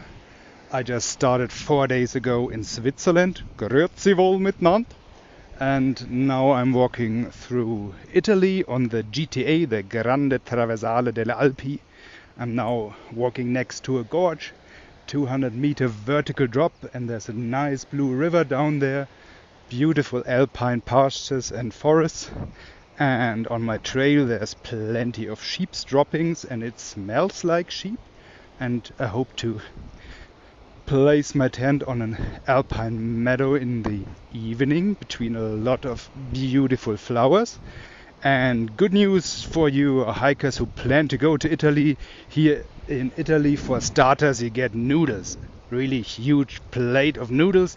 And then comes the main dish, and then uh, the sweets, and then espresso, and then five schnapps, and then you're good to go. So, Italy is great so far, and that was my trail update. Greetings to Trail Show Nation. Keep on going. Vampire out. Wow. Did you notice he described a multi-course meal on trail there in Europe, POD? You can get that in Leadville, Idaho too. You know. yeah, it's like frozen pizza, frozen corn dogs, and Twinkies. And pi- pibbers. Three courses. Yeah, plus beer, four courses. Yeah, in Europe, man, they don't mess around. Like you, you have a proper meal. There's no fast food. There's no frozen stuff. There's no like prepackaged crap that we have. Man, here. I would not do well hiking in Europe. it's difficult, man. Where's my little Debbie's? Yeah, I mean, POD and I finally just like when we were hiking the GR11 in Spain, we finally just like gave up trying to get a quick meal, and we'd sit, we'd like go have lunch, and like the quickest thing we could find is a seven course meal hmm for lunch that involved two different, like a bottle of wine. And what's the stuff they serve afterwards? Mm, Is it sort of like champagne or is it something else? I don't know. kind of. Cava? Oh Yes. No. been so long. Yeah, the cava. The cava. Okay. Oh, was it? I Yeah. thought ca- I thought kava was something that you get in Fiji that like uh you know makes you feel like one with the world. No, No. that's Giardia. No, that's that's a different sort of feeling, uh, Larry boy. I can I'll, I'll talk about that later. But um, yeah, where are we? German Vampire, two clips. Thank you, Vampire. Keep us posted. Um, yes. hoping to get an update from Skittles. I kind of hit him up last minute. Um, if I do get an update, I will insert it in right here. Hey, Trail Show Nation. This is Skittles reporting to you live from the Snowbird 5000. Um, I think the last time I called in, I was way back down in southern Ohio, and things were kind of flat and not too interesting. But I've managed to make it all the way across the Mackinac Bridge into the Upper Peninsula of Michigan, and the trail has gotten pretty cool again. Uh, we went to um, Falls, which is kind of like Cumberland Falls, except for the water is this reddish yellow root beer colored. And then I hiked along Lake, Lake Superior for a while, and then just went through Pictured Rocks, which is an amazing park with different cliffs and stuff dropping off right into Lake Superior. Met a eastbound North Country Trail hiker named Soda. Um, he's from Minnesota, so I don't know if Soda, even though it's SODA, if that's a shortened version of that or where that name came from. But he's doing a complete through hike of the NCT, so it was fun to meet up with him in Pictured Rocks. We haven't seen too many other long distance hikers out here. In fact, I usually when people ask me where I'm going on this trail, I'll just tell them I'm doing whatever I'm currently doing because it's too much to explain what the whole snowbird is. And if I tell people I'm going from Key West to Angle Inlet, it just leads to a long conversation, which is generally not what I'm looking for. So, like when I ran into people in Pictured Rocks and they asked how far I was hiking, I'd be like, "Well, I'm hiking across Pictured Rocks." But um, almost halfway through the Upper Peninsula, and then I'll be on to Wisconsin and Minnesota, back kind of near home territory for me, and I'll be able to see some family and relatives as I get closer to that area. I've done about 3,700 miles and have about 1,300 left to do, heading all the way up to Angle Inlet, and uh, getting closer. I'll talk to you next month. Skittles. All right. Hopefully that you just heard a clip from Skittles. Um, I can neither confirm nor confirm that that's what happened. All right. POD. Let's should our we? donors. Yeah. Let's talk about our donors. Did anyone sling a few Yeah. Bitcoin at the trail show this month? We got so many bitcoins now. Hmm. Uh, let's see. We've got Wow. Gummy Bear, Not Fuss, Hey, Beast What a guy. Thanks for the beer. The Smoke It If You Got It, Dank, Bowman. Cottonmouth, Pinkerstein, Hey now, Vermont. of pasta as big as your beer delivery, Forget about it. Lost Balls, Quality, Vermont, Love The lady. Weekend, Hustler, The Bouncer, The Brute, Brute. She Ra, The Haggis Addict, I need it. Chickpea and Honeydew, Not Tim, Kodet. Switch and the Big, Meat Popsicle, Pecker, Beep, beep, Cecil, beep, beep. Felipe, Geode, Robin, Sheboygan Brewing, Hey now. Die Bama Die, Merchant. How, Sharps. Lemuel, thank you for the coffee once again. Nuclear Farmer, Narmer. Compass, Kill Bill, Kill Bill Cottrell. Yukon Caboose, Phantom, The Hooch, Robber, True Love, Iron Triangle, Iron Trigger. Pocket Protector, Ding ding. Terminator, Stingray, Maverick El Hikador, El Aigador. Pangent, Piper, Leocry, Flash, Fancy Mac, Swept Away, and our newest Lost VIP monthly is Larry Boy? Jack. No, Jack Thigh High Billings. Ooh, thigh high. I like that. Boom, bam. That's right. Thank Is that you. referring to like really bad post holing? Ooh. I'd like to think. I'd like to think other things. Myself. Yeah, thigh high would be a good name for someone that post holes a lot. I, yeah, I was true. I was waist deep post holing in early June on Georgia Pass, which is why I stopped my CT hike in Breckenridge in early June Yeah. By after the way, I Georgia think Pass. David Vitti has a different trail name, by the way, and I forgot to update. I think it's him. Come on, he's our beer donor. How do we I know not have someone a I current discovered trail has name? a different trail name, and I forgot to. I'll have to s- scan my emails, Hmm. or just talk about scanning my emails again next month and not Perf- actually update. Perfecto. well, we need to take another break and then we can come back and button her up. We've got some of our uh, favorite segments. We've got a trail tip from Larry Boy, maybe. Um, we've got Ask a Hiker with P.O. Dilo. And I've got an Ask a Listener question that I really need Trail Show Nation's advice on. Go get a beer or a beverage, and we'll see you in a few.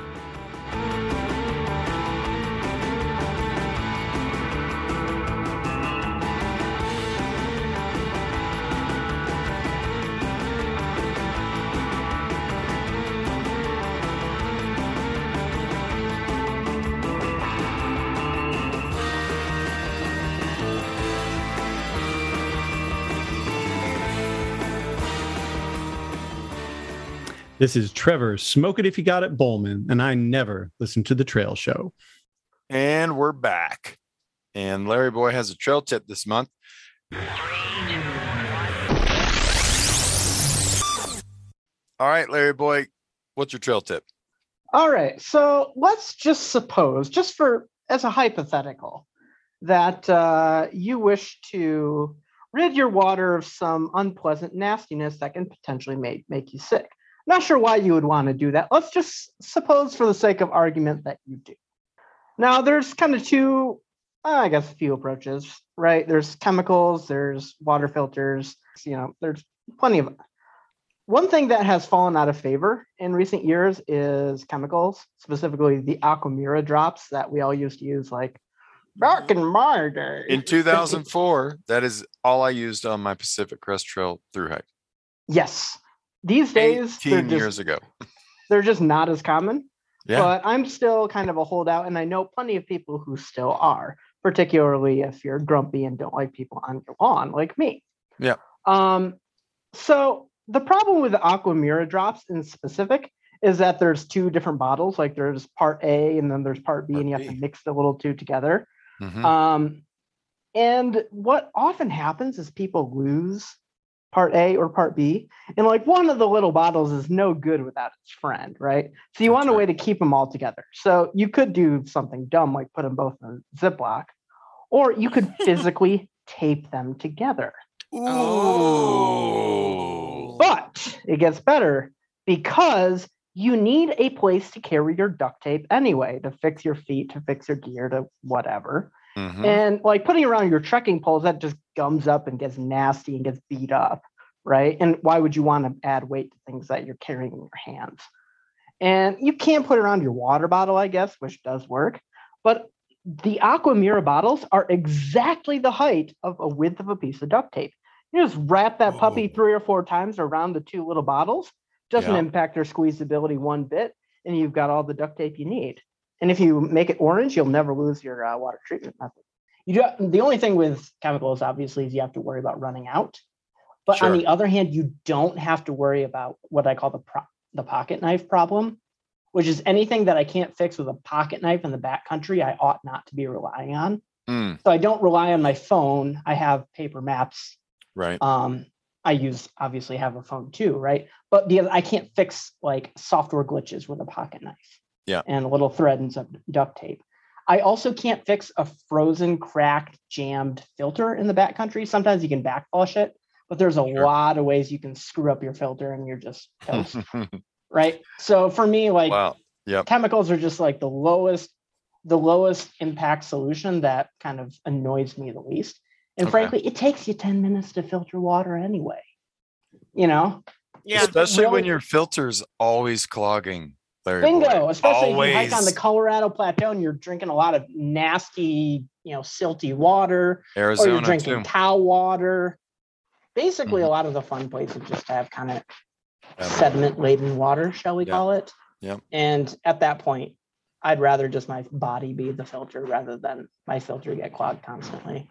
Yeah. So I don't know. It's not for everybody, but it works for me. And if if you do use uh, the drops, just keep your duct tape wrapped around the drops, and uh, Hmm. you'll never lose one of them again. That's a great idea. It is a great I love idea. it.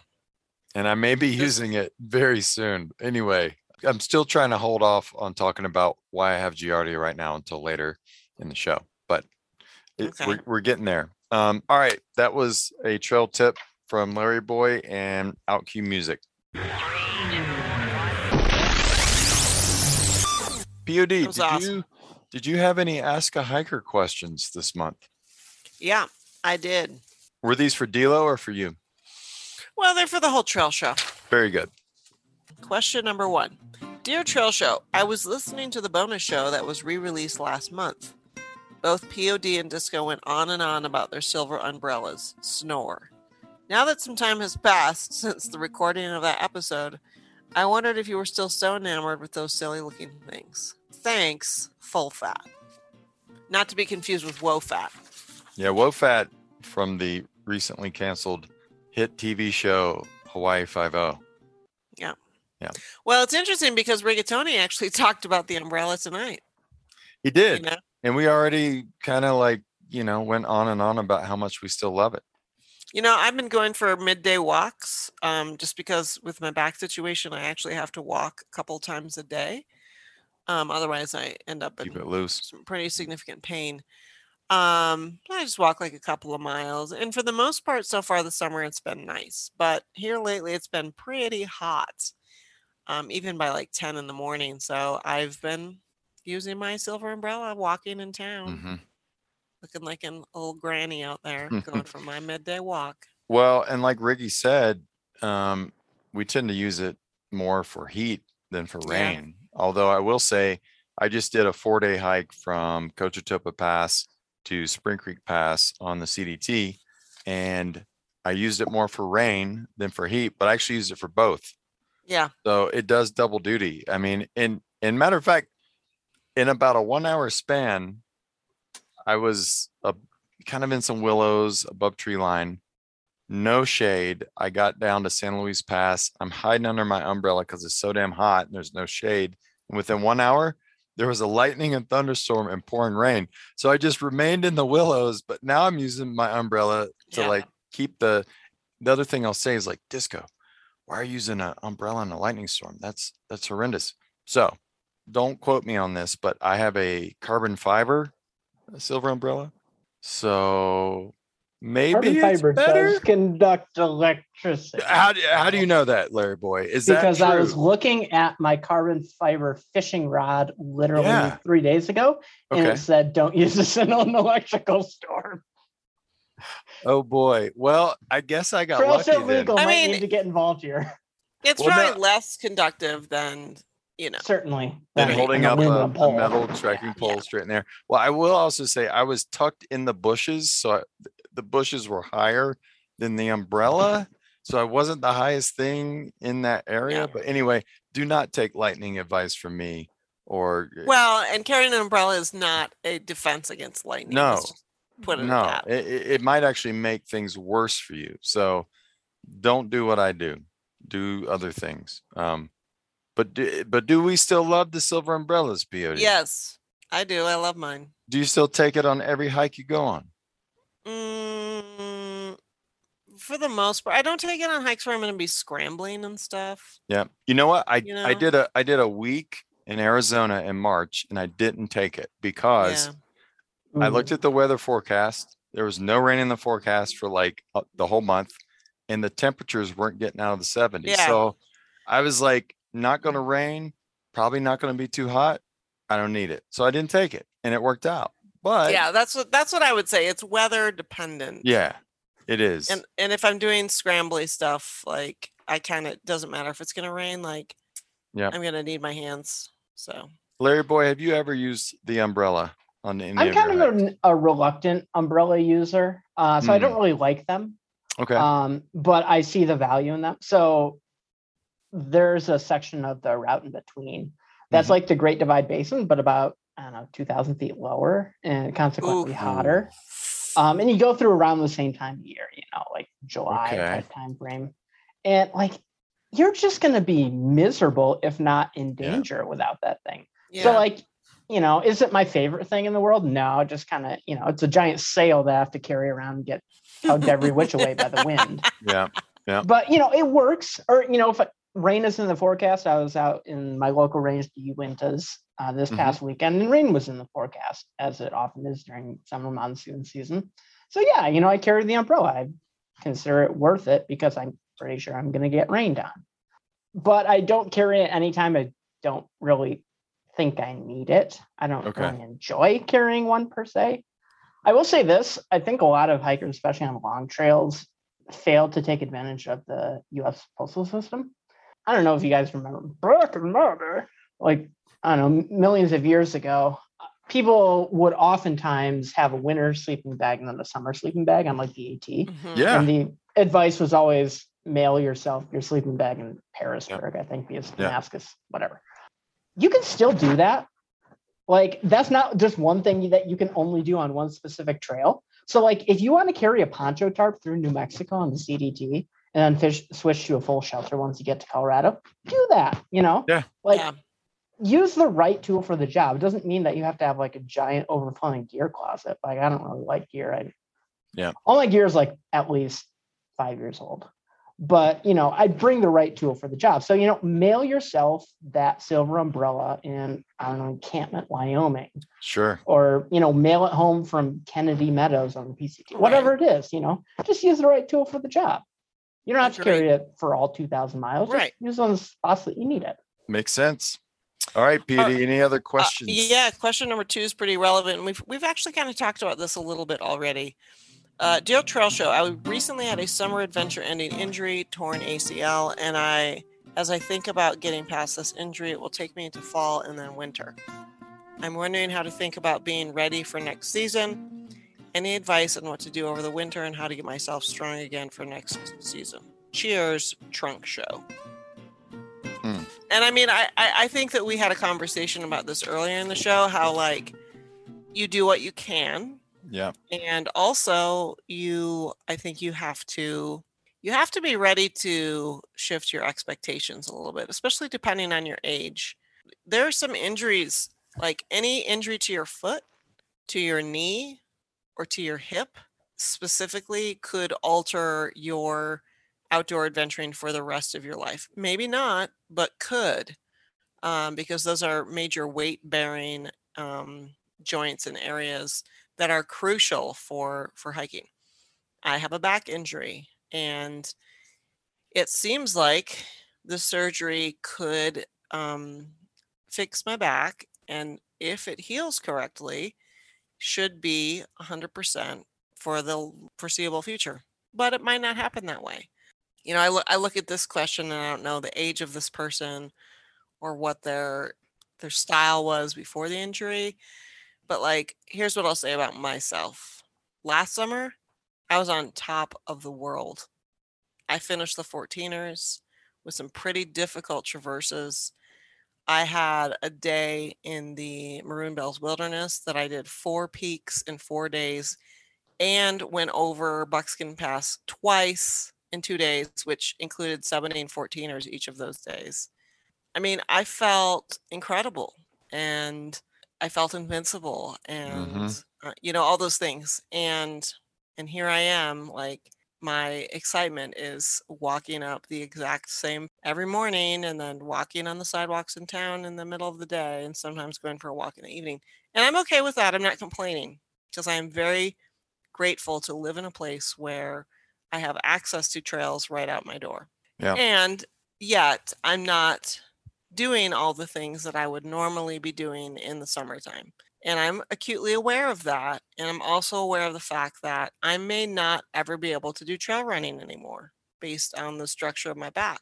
I may have to change the way that I do hiking. I used to hike up to Alpine Lakes or hike up 14ers and then bomb down them, you know, even jogging parts of them. And I may not want to do that anymore because I could compromise what's going on in my back. And, and like my, my I'm in a similar situation. I don't know when my uh, surgery is going to be yet, but the take it easy portion after the surgery is six weeks, and so certainly that will take me into, if at least early fall, if not late fall. Yeah. So like my my trying to get strong again is going to come at the hardest time for me to get strong, which is in the winter time because I'm not a winter athlete. But I mean my approach is going to be I'm going to do what I can when when things are not icy and and crazy, I'm going to try to go walking as much as I can. Do the things that I know are good for my particular injury. You know, if you have a knee injury, I think um, stationary bikes are good for the winter time. Um, I don't know what to say about foot injuries, but I'm going to do what I can do at a pace that's healthy for recovery. Mm-hmm. And that's all I'm really going to think about. And where that puts me in the spring, eh, in some ways, is up to me and like how disciplined I am to getting my strength back. And some of it falls on how does my body heal from this? Like there are some things you cannot control. You can't control. I have a friend who had a torn ACL, got surgery, and then they're like, it's not healing the right way. Yeah. We're going to redo it. Yeah. After, After three months, right? Yeah, She- after she three months of oh, recovery, they're like, we're gonna have to redo it. You got to start over from zero. Like you can't control that. And she was doing all the stuff that she was supposed to be doing. Hmm. Um, so I'm gonna do what I can do, the things that I know are good for me. I'm not gonna do the things that I know are bad for me, and I'm gonna hope for the best. And when winter comes and it's hard to exercise because I'm not a winter athlete. I'm just going to do what I can. And and then I'm going to adjust my expectations for the spring Mhm. and and just be so thankful that I'll be able to get out and do more than what I've been able to do this summer. Yeah. And trunk show, I would just say, like with ACLs, I mean, you already know they take a while to heal. I've heard anywhere from like four to six months is Yeah. typical. Do everything your doctor and your PT tells you to do as far as and tells you not to do because you do not want to re-tear uh, an ACL that's already been torn. So yeah, follow instructions to a T. Larry boy, would you I mean, do you have anything to add to it? You're kind of like you've been you've been in the zone for a little while now. Yeah, I would. So I think, uh, so your example, pod of the uh, person who had to get their ACL redone. Mhm. I have a, a friend who did a 20 mile day hike with me six months after getting his ACL done. We still call it the day of death. It may have not been the best choice, but you know, um, but you know, it's very complete, very successful recovery. That's the story too. What I would say is this: recovery is not a straight line Yeah. like we kind of visualize it as but like you know i've got a foot thing right it's got good days and it's got bad days it can feel on top of the world one day and you know the next day it's, it can hurt to you know walk to the fridge you have to give yourself kind of a little grace when it comes to that you have to realize that not every day is going to be a smooth linear progression mm-hmm. but as long as the overall trend is in the right direction Yeah. you kind of like POD said, you work with what you got, you know, you you be grateful for it. You know, your natural kind of like drive to do fun things with your body will carry the day as long as you kind of keep a good attitude and don't get too far in your own head. Yeah. Cool. All sounds good to me. Anything else, POD? I think that's it. All right. So now we're going to flip the script. And instead of ask a hiker, I am going to ask the listeners because I need some advice. I've been distance hiking for 23 years now. I've used every type of water filtration under the sun. On the 1899, I used is a company called Safe Water Anywhere that had like a one liter squeeze bottle thing, which was like brand new. Nobody had seen this kind of filter before. Um, also used a pump filter in 2004. I used Aquamira on the PCT entirely. That's all I used. In 2006 on the CDT, Pewdie, what did we do? We had a combination of things, didn't we? Didn't we have like On the CDT, and I I carried a water filter. you did. You had a was it a pump filter? Like an old Mhm. school? Yeah, Yeah, it was. it All right. And then in 2008, I don't even know what we used on the PCT. It was not the we we, did not have the. I think yeah, I think we did use Aquamira the whole way. And more recently, I've used Sawyer squeezes. I've used um, actually different different types of Sawyer filters. Um, anyway, most recently, so last fall, I hiked three weeks on the Mogollon Rim. I started with the Sawyer squeeze, but I always have Aquamira as a backup because what I've found is that hollow fiber filters clog. And I'll just throw out there that I hike in places like what me and Larry Boy were talking about earlier sediment in the water, pulling out of cow tanks, pulling out of stock tanks, sometimes muddy water. Like you don't get to pick and choose your water sources in the desert southwest a lot of times. I will add though that I pre filter everything through like a little um, nylon tea bag that has like a micro mesh. So everything goes through that first and then it goes through the filter. But a week into my three week hike, I clogged my filter and I finished that hike with Aquamira. Fast forward to March, I was like, I want to try something new. I got a platypus quick draw, had high hopes for it. I clogged it in three days. Again, hiking in Arizona, questionable water sources, clogged it in three days. Um, tried to back flush it, didn't really work for me. Switched to Aquamira. So was just like, huh. Took the platypus quick draw back out on the CT first week of June, clogged it in four days, finished with Aquamira. Uh, You know, and here's the thing I used Aquamira 18 years ago. Like, I, I keep trying to tell myself that water treatment technology has advanced in 18 years and that I don't have to use the thing I used 18 years ago. Also, I've actually used just straight bleach, drops of bleach. I use that on the JMT and O2. Makes your water taste like city water. It's not the. Yeah. best. Yeah, tastes like a pool. So fast forward to 10 days ago. I did a four day stretch on the Colorado Trail. And actually, I used um, a different filter that I'm not going to name because I can't say definitively that the filter failed and gave me Giardia. But I can tell you that um, I have Giardia and I'm being treated for it right now. And I knew the symptoms immediately because I've had Giardia before. And um, if you've had Giardia, you know.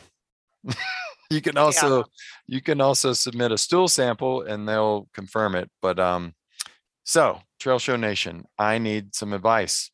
I I don't know how to treat my water apparently, and all these things that I keep trying, they all have downsides. The filters I use clog. Back flushing doesn't get them back to where they need to be. I don't want to spend five minutes at every water source squeezing a thing as hard as I possibly can to filter one liter of water when the box says this should take 20 seconds per liter. I'm done with that. So do not recommend any hollow fiber filters to me because I will ignore them. I don't I don't want anything to do with hollow fiber filter technology. Also, I know I know about Aquamira. I don't want to wait for my water when I'm thirsty. I want to drink. So don't recommend Aquamira. Um, I don't enjoy the taste of iodine. I don't enjoy the taste of straight bleach. I don't want to carry something really heavy and electronic that could break. So maybe don't recommend something that's heavy, electronic, and that could break. So what do I do, Trail Show Nation? My email is disco at thetrailshow.com. Send me your recommendations. I'm all ears and I'm desperate for something that I can treat my water with successfully and not get Giardia because Giardia sucks. I still don't know what I'm going to take with me on my next hike, and that's where you come in. So I need advice. You get what you get and you don't pitch a fit. Well, Giardia sucks. I, I do kind of pitch a fit when I get Giardia. but yeah, I think you should just carry all your water with you on a five month hike. As So- one man suggested I do on the CDT. So hu- hundreds of pounds of water, or maybe just cash water, you know, spend like a month caching water for a, a month long hike. That way, I it'll- actually take a room sized trailer full of food and water with me on all long hikes. I could do like a pull behind cart, you know, like a pull. There you go. There- You just can't I'm take it to the fuego. wilderness area. That's true. Oh, that's that's a good point. Yeah. So anyway, I'm you know, and then there's dip and sip. Like I've got friends that dip and sip every water source, and they never get ill. And I'm jealous of those friends. And unfortunately, I I try to filter things and I get Giardia. So yeah, I need help. Help me, Trail Show Nation. That's all I got.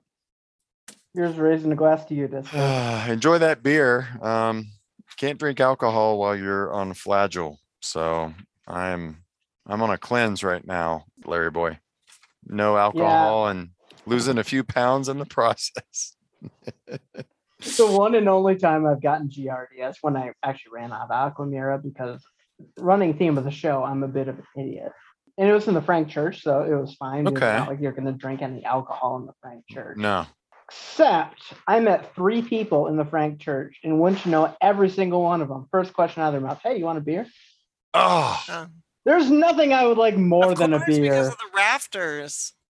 Yeah, well, you know, homesteaders, you know, Forest Service employees, It's true. horse Yeah. packers, you know. so so were you back there. just were you just drinking straight out of water sources because you ran out of Aquamira? Yeah, I drank Funny- out of some cow water and you know paid the price. Funny story. Um, I sent Larry Boy my maps um for Idaho from Yeah. The ICT. I don't remember where Those they are great start. maps. I don't remember where where I had maybe from the Selway. I don't remember. Anyway, so there was this one spring that was incredible. Oh my god, it was like nearly three feet deep, ice cold, and it's hot in Idaho. It was Hmm. ice cold, giant water, crystal clear. I mean, it was Naomi and I were trying to to each drink at least like a liter and a half, and we couldn't because it was so cold. Like we were oh. getting ice cream headaches, you know. The notes said such and such reporter from whatever year reports they got Giardia from the spring. And I was like, when we got there, I was like, there's no way you get Giardia from the spring. This spring is incredible. And so I had put a note, I'd put notes. So I had the map set, and I think you didn't have them, Larry Boy. Like you couldn't print them or whatever. But then I'd also put all these little post it notes and notes on my maps all over the place. And this is, I'd sent them not knowing that he had Giardia when I sent them. So that was just a coincidence. So there was this comment, and it was like, this is BS. That guy probably just took and didn't wash his hands very well afterwards. And so Larry Boy is like recovering from Giardia, gets to the spring and sees my note, and he was like, "This hit a little too close to home. Just- Oh, it was a little too early. Too early." But if you remember. I drank that. Yeah. I most definitely drank that. but Oh you my God, already had incredible. Giardia before I that, right? figured the damage was done at that Yeah, I mean, there's got to be a window where you can just do whatever you want. Maybe Plus, I'm in that window you know, right eight now. days of pooping your pants in the rain. I was past oh, there. yeah, I can't even imagine. And in the Frank Church, man, that is In the brush.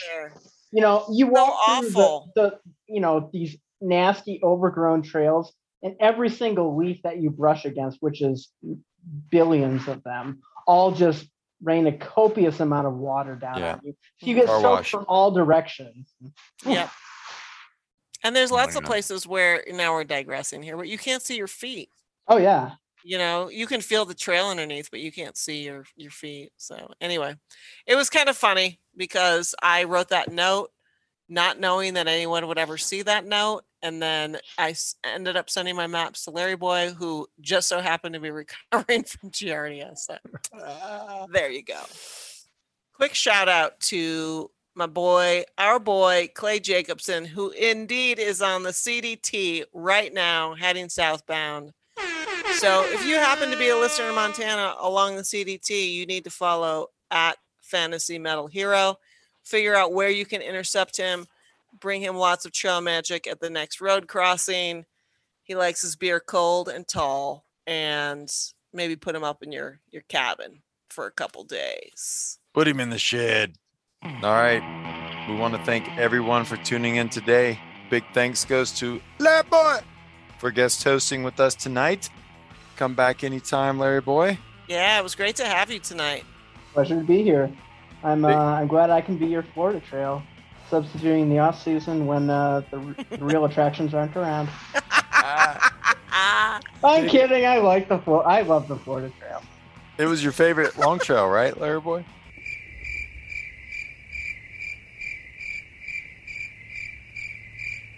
I can't quite say that, but it wasn't my least favorite. okay, All right. There, there you go. There you Bi- go. Big ups to special guest Rigatoni for joining us again and talking about his DIY PBR hike from Paonia to Crested Butte. Many thanks to all our hotline callers. The hotline will be back on for next month. You too can be an audio superstar by calling the hotline at 720 893 69. Big thanks goes to German Wampire for those updates and possibly Skittles. We still don't know yet. Well, thank him anyway. He's in the UP of Michigan. He's making tracks on the snowbird route. He's getting Peter, eh? he's getting closer and closer to Minnesota there, you know. He's going to have a, a seven course meal, um, six pack of Leinie's and a pasty. That's Keweenaw Brewing. Keweenaw. Last Yeah. but definitely not least, thanks goes to all our monthly donors. You are the fuel that keeps this podcast chugging along. You too can join our esteemed list of Trail Show VIPs by heading over to paypal.me slash the trail show or by clicking the PayPal button at thetrailshow.com. Thank you to David Vitti and Craig Gulley. We'll be reviewing those beers next month. Yes, we will. Sometimes we are on social media at Twitter slash Trail Show, Instagram and Facebook at The Trail Show. We're on Spotify, Google Podcasts, Apple Podcasts, and everywhere else you download your favorite shows. Another trail show has come and gone, but don't fret. We'll be back in August for National Relaxation Day.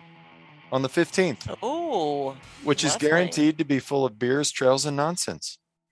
Until then, I'd like to leave you with some words from Jeffrey Leon Bridges from the 1998 Coen Brothers film entitled The Big Lebowski. F- it, dude. Let's go bowling. For POD, D-Lo, Triple O, Larry Boy, and Rigatoni, I'm Disco. Ciao. Whoop, whoop.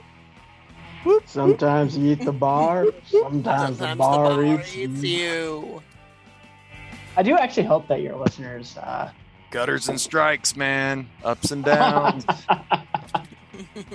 that's how my months, that's how our months have been. Oh Gutters God, and strikes. crazy. Yeah, I've been a lot of gutters recently. A lot of Yeah. gutters, a lot of ups and downs, man. I do hope your listeners actually call in with a bunch of uh, hitchhiking stories. Those are always uh, good content. Oh, please, Yeah. please call in with a They bunch are. of, of hitchhiking stories. I mean, those are some of the best trail stories out there. Dude, the ambulance, man. Like I've gotten a ride in all the other emergency vehicles, but not the ambulance. That's good. The rug really tied the room together. Same crappy author, man. Maybe it's not as you know headlinesy as traversing the top of the Sierra del Awesome. And we're like, yeah, but you're an ambulance. really huge plate of noodles, and then comes the main dish, and then uh, the sweets, and then espresso, and then five schnapps, and then you're good to go.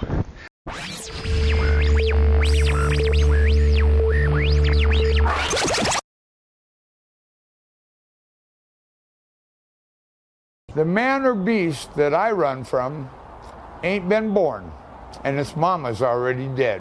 I ain't running from nothing. I never have in my whole life, and I ain't gonna start now. And you're not gonna sacrifice my babies for some damn bear. And I raised both hands in the air, and I cussed at him. Yeah, get out of here, you yeah. And he looked at me like, go F yourself.